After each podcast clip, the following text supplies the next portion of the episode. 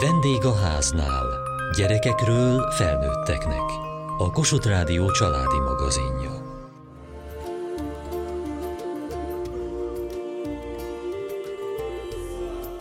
Négy gyurmakép előttünk. Nátvedeles ház, családi ház, lakótelep, végül repülőgép. A talaj vékonyodik, a keretek fogynak az elmúlt évtizedek társadalmi változásait követhetjük az ábrákon, melyek sok-sok változást hoztak a magánéletünkbe is, kapcsolódásainkba is. A gyermekeinket a mai, sőt a holnapi világra neveljük. Hogyan érdemes átgondolnunk a korábbi szabályokat, értékeket, hogy azokat a mához igazítsuk? Mit vehetünk át mi magunk a gyermekeinktől?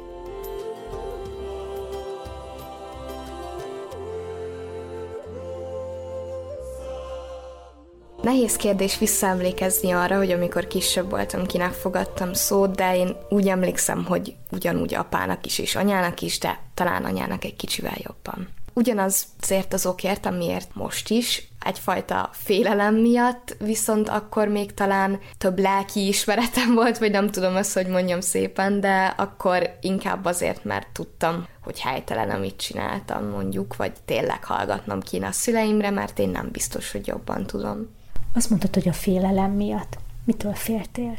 Ez egy nagyon rossz szó, hogy félelem miatt így utólag visszagondolva, mert a szüleim sosem vertek, és sosem voltam abúzálva, de talán azért, mert nem akartam, hogy anyáik mérgesek legyenek, hogy mondjuk veszekedjenek velem, kiabáljanak, vagy ilyesmi. Mikor nem fogadtál szót? Az öltözködésben abszolút nem fogadtam szót, ez még néha így van a mai napig is, amikor valamilyen csúnya ruhát szerettek volna kiskoromban rámadni, amikor nekem nem volt melegem, de ők pedig fáztak, szóval ez az öltözködés téma emlékszem egy nagy érvágás volt nálam.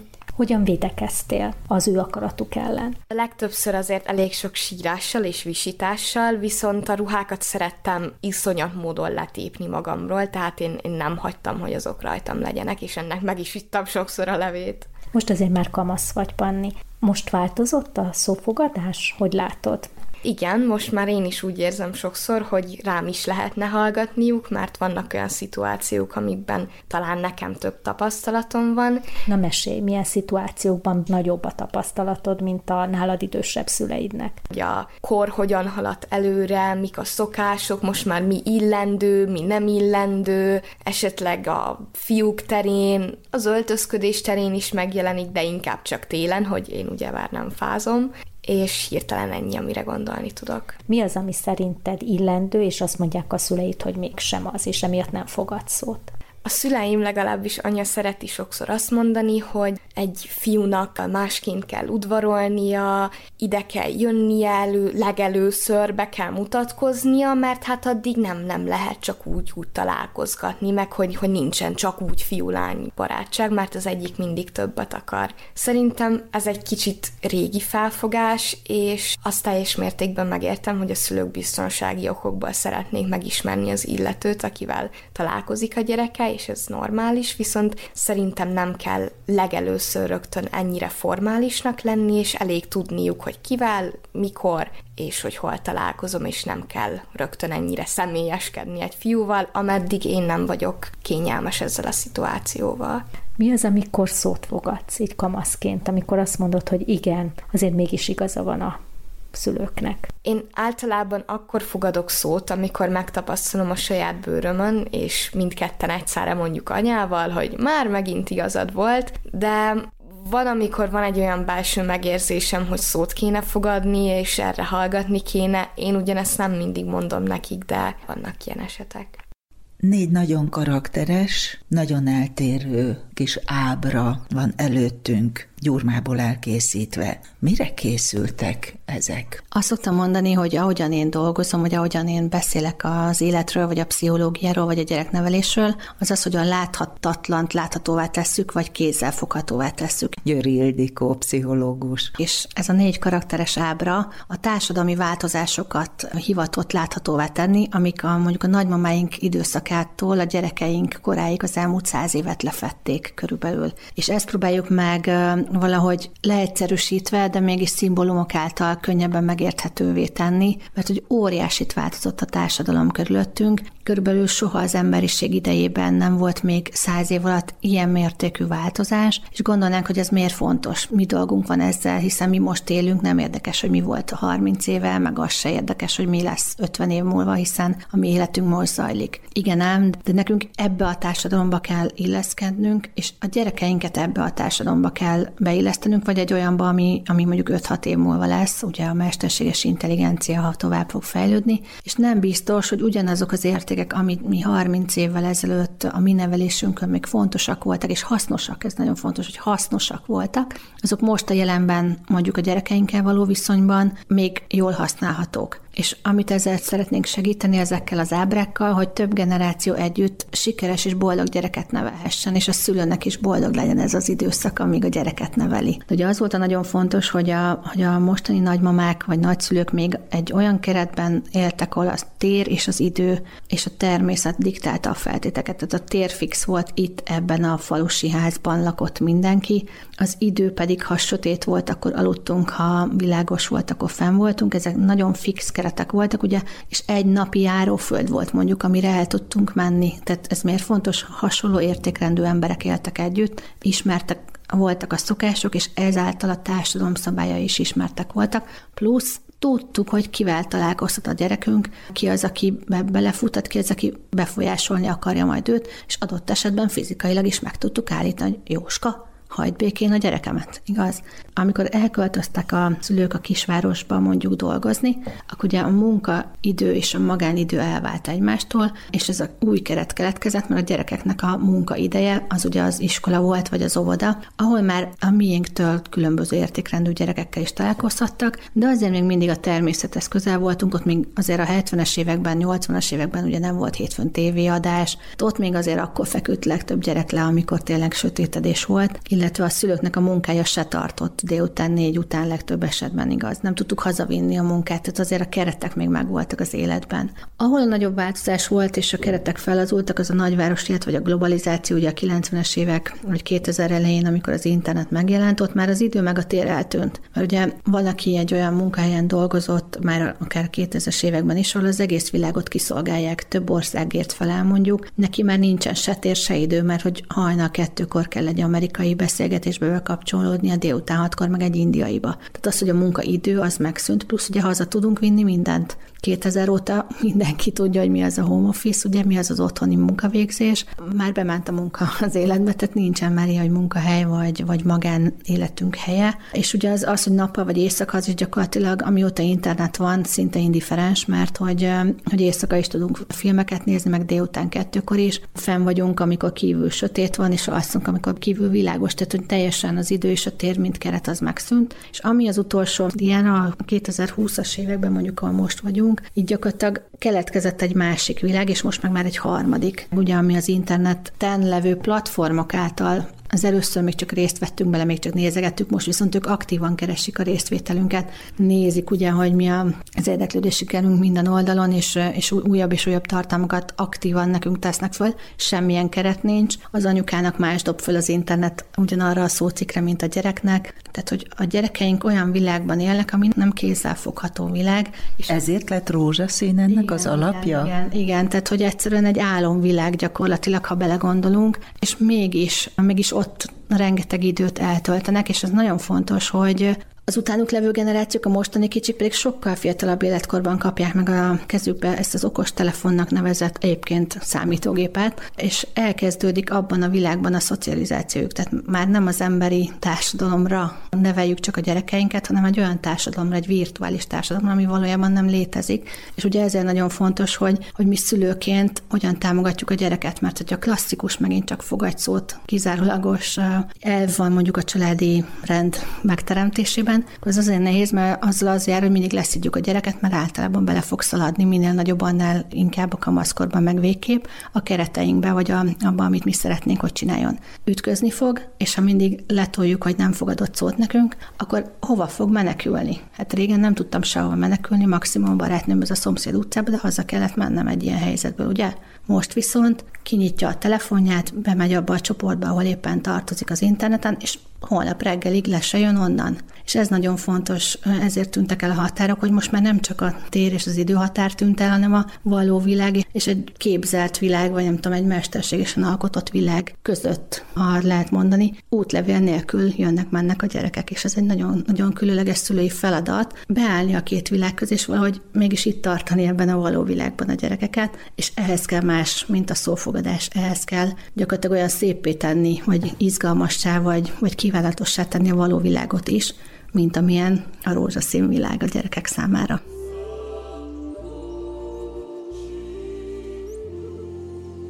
Öt éves vagyok. Öt éves vagy. Kinek szoktál szót fogadni, Lili? Klemi néninek, meg apának és anyának. Ki az a Klemi néni? Én Ovimpor, Ovó néni. És miért szoktál neki szót fogadni? Azért, hogy nem lehet mit csinálni, vagy valami nem szabad. És mondjuk mi az, amit nem szabad csinálni az oviban? Az, hogy meghuttuk egymást, meglúgjuk. Azt mondtad, hogy apának meg anyának is szót fogadsz. Miben szoktál szót fogadni otthon? Néha nem fogadok szót. Azt jelent, mert játszok a telefonomon. Néha a nem csinálom meg azokat, amik kérnek tőlem. Miket szoktak kérni, amit nem csinálsz meg? Mondtuk olyan, hogy terítsek meg, és néha nem csinálom meg. Miért nem csinálod meg a terítést? Nehéz? Nem, imádok, csak akkor nem élek lá. Mi az, ami fontosabb, mint hogy megteríts? Az, hogy nekem az a fontos, hogy tetliksessek. Ja, hogy telefonon játszál, ahelyett, hogy segítenél apának és anyának. Igen. Mi történik olyankor, amikor nem fogad szót? Úgy, hogy elmetek egy másik szobába. Azért, mert én mindig sértődős vagyok. Jó, hogy te sértődsz meg azért, hogy nem fogad szót? Uh-huh. Mert akkor gondolom anyáik megszídnak, hogyha nem fogad szót? Igen. És akkor megsértődsz? Uh-huh. És hogyan sértődsz meg? Úgy, hogy megpánom, és bemetek egy másik szobába.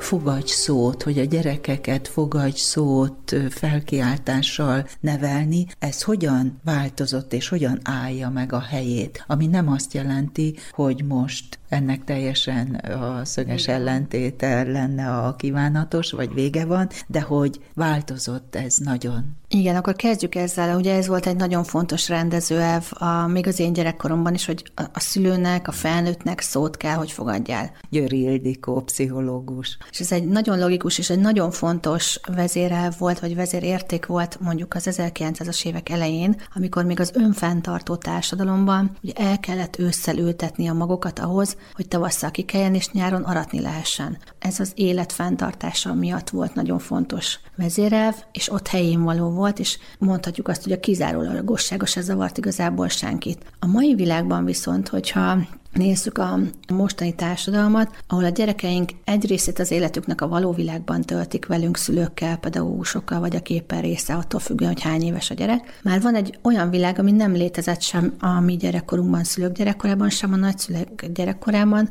ugye a virtuális világ, az internet és a közösségi média felületek. Na már most, ha ebben a világban kizárólag szófogadásra neveljük a gyereket, és azt mondjuk, hogy fogadjál szót annak, aki éppen veled van, és az utasításokat adja, ez hasznos lehet, és akkor erről beszéltünk, hogy hasznos lehet a való világban, sok mindenre tényleg szót kell fogadni a gyereknek, viszont ha kizárólagos szófogadásra, mint egyetlen vezérelvre neveljük a gyereket, és nem tesszük hozzá, hogy fogadj szót, de nézd meg, hogy kinek és nézd meg, hogy miben fogadsz szót, és aki téged az életedvet azért, hogy sikeres legyél és boldog legyél, nem támogatja, neki ne, vagy csak nagyon részlegesen fogadj szót, aki viszont tettekkel, és ez a másik fontos, tettekkel támogat téged, segít téged effektíve ahhoz, hogy elérd a célodat, vagy boldog legyél, vagy csak egyáltalán holnapra jobb kedved legyen egyel, mint ma volt, nekik fogadj szót. Ez egy nagyon kulcs dolog, hiszen az internetes óriási információ és emberi, vagy nem is biztos, hogy emberi, nem tudjuk, hogy kik vannak ugye az interneten, a, a közösségi médián, a gyerekeink körül. Ha nem tanítjuk meg, hogy szűrjön, hogy kinek fogadsz szót, és minden körülött körülötte lévő embernek megpróbál szót fogadni, akkor viszont nagyon nagy problémába sodorjuk a gyerekünket, mert lesz, aki azt mondja neki, hogy túlkövér, akkor fogyókúrázni kezd, ez ugye a lányoknál van nagyon sokszor, illetve fiúknál meg mondjuk azt mondják neki, hogy nem elég jól játszik, vagy nem elég sok időt tölt a, a gép előtt, akkor pedig beszippantja őt a játékvilágba. Ha a kizárólagos szófogadásra neveljük őt, és sajnos előfordul belőle az, hogy, hogy elmegy a gyerekünk mondjuk kollégiumba, és nem az jön vissza, akit mit neveltünk, akivé mi őt kísértük gyakorlatilag, mert szót fogad százszerzalékosan olyanoknak, akik épp akkor vannak körülötte, és azok nem mi vagyunk, és nem a mi értékrendünkkel nőttek föl adott esetben. Tehát akkor a szótfogadás ilyen értelemben érvényes, csak sokkal részletesebb kézikönyv jár mellé. Abszolút egyetértek, hogy definiálnunk és ez megint egy új szülői feladat. Ilyen soha nem volt semmilyen generációnak korábban, és ezért mondom, hogy ez egy új feladat, érdemes ezt kipróbálni. Tehát kézikönyvszerűen, vagy, vagy tényleg részletesen definiáljuk, és nem is csak azt mondjuk, hogy, hogy olyan embernek fogadj csak szót, aki kedves veled, vagy aki jól viszonyul hozzád, hanem én hozzátenném most a 21. században, és ezt tettekben is megmutatja és aki viszont nem, ott azonnal szűrjél, és még egy fontos dolog, ami új, kérjél segítséget, ha nem tudod eldönteni. Beszéljük át együtt, ha nem tudod eldönteni, hogy ez az adott személy neked jót akar, vagy inkább csak befolyásolni szeretne téged, és azért kér a szófogadásra.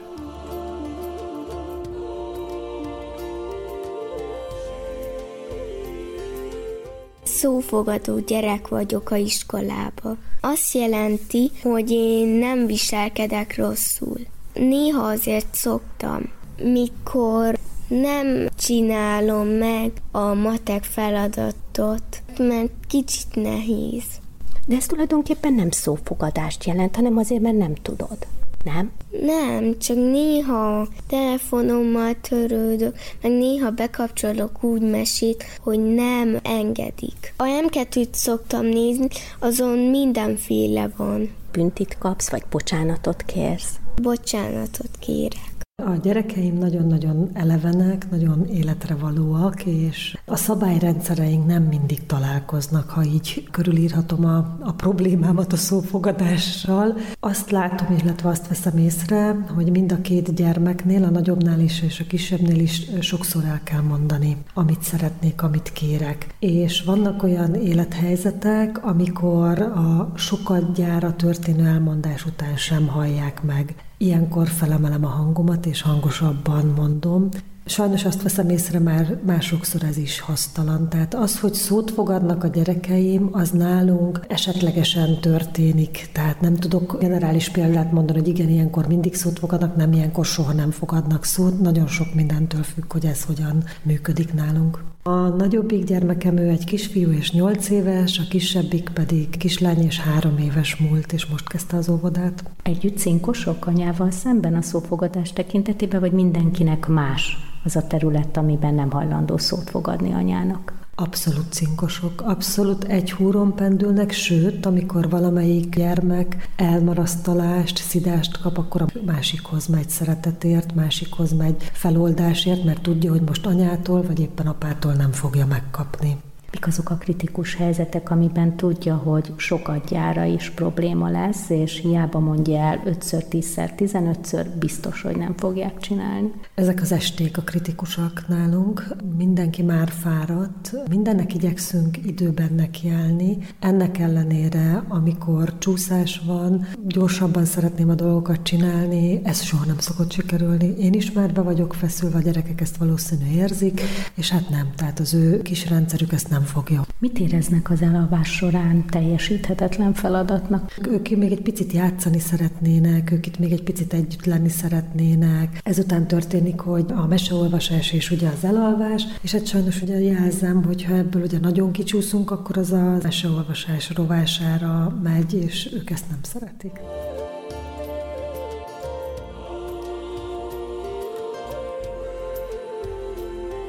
Mi mindennel tudjuk fölvenni a versenyt. Nehéz feladatnak látszik, de mindig szoktam mondani, hogy használjuk azt, amivel a, a rózsaszín világ ennyire vonzó lett a gyerekeknek. Győri Ildikó, pszichológus. Ott minden egyes időt, minden egyes befektetett órát értékelnek. Lufit kap, új életet kap, új játék lehetőségeket kap. Akkor érdemes áttenni ezt a gondolkodásmódot az otthoni létbe. De minden egyes dolgot, amiben mondjuk nekünk segít, azt legalább szóban álljunk meg egy pillanatra, és, és mondjuk el, hogy köszönöm, hogy ma megcsináltad a vacsorát, köszönöm, hogy ma megterítettél, köszönöm, hogy ma eltetted az ágyadat reggel. Ez régen nem biztos, hogy benne volt a rutinban, vagy nem biztos, hogy ennyire hangsúlyozni kellett. Azért érdemes most hangsúlyozni, mert egész egyszerűen ellenpólust kell építenünk ahhoz a világhoz képest, ahol viszont ez percenként a gyerekeknek csettintése jön ez az elismerés. Vegyük át, vagy például ünnepeljünk, ahol a gyereket ebben a virtuális világban nagyon sokszor megünneplik, kapja a lájkokat, akkor kapjon tőlünk is lájkokat. Legyen az, hogyha nem tudom, egy nehéz projektfeladatba beletette az időt, és nagyon fontos, hogy az időt beletette, és elkészítette azt, amit el kellett, akkor oké, okay, hétvégén menjünk el a kedvenc, nem tudom, cukrászdátba, pizzázódba, ünnepeljük meg azt, hogy megcsináltad, hogy, hogy kipróbáltad magad, és végigmentél ezen a nehéz folyamaton, akkor ezek segítenek abban, hogy itt tartsuk a gyereket, akkor kívánatos lesz neki, akkor akar ehhez a való világhoz is tartozni. Mennyi idő tapasztalat áll a kreatív nevelés csapata mögött? Én 2011-ben kezdtem el ezt az egész módszertant, nyilván a saját helyzetemre kialakítani. Az öltözködés hőmérő az első eszközünk az, az ekkor indult el, és 2013 óta rendezzünk rendszeresen vállalati táborokat, ahol tényleg most már évente 5-600 gyerek fut át a kezünkön, úgyhogy most már több mint egy évtizede dolgozunk, és szerencsére most már azért komoly nemzetközi visszajelzéseink is vannak arról, hogy ez működőképes dolog. Az MIT-n is előadhat hallottam az egyik projektünkről, illetve a hozzáfűzött kutatásról, úgyhogy szépek, viccesek, de komoly háttér van mögöttem, úgyhogy biztonsággal alkalmazhatják szülők is, pedagógusok is, gyerekek is. Vigyázzunk rájuk.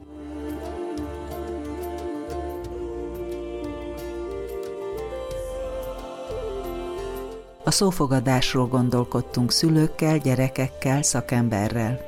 Kövessék műsorunkat podcaston, vagy keressék adásainkat a mediaclick.hu internetes oldalon. Várjuk leveleiket a vendégháznál kukac mtva.hu e-mail címen.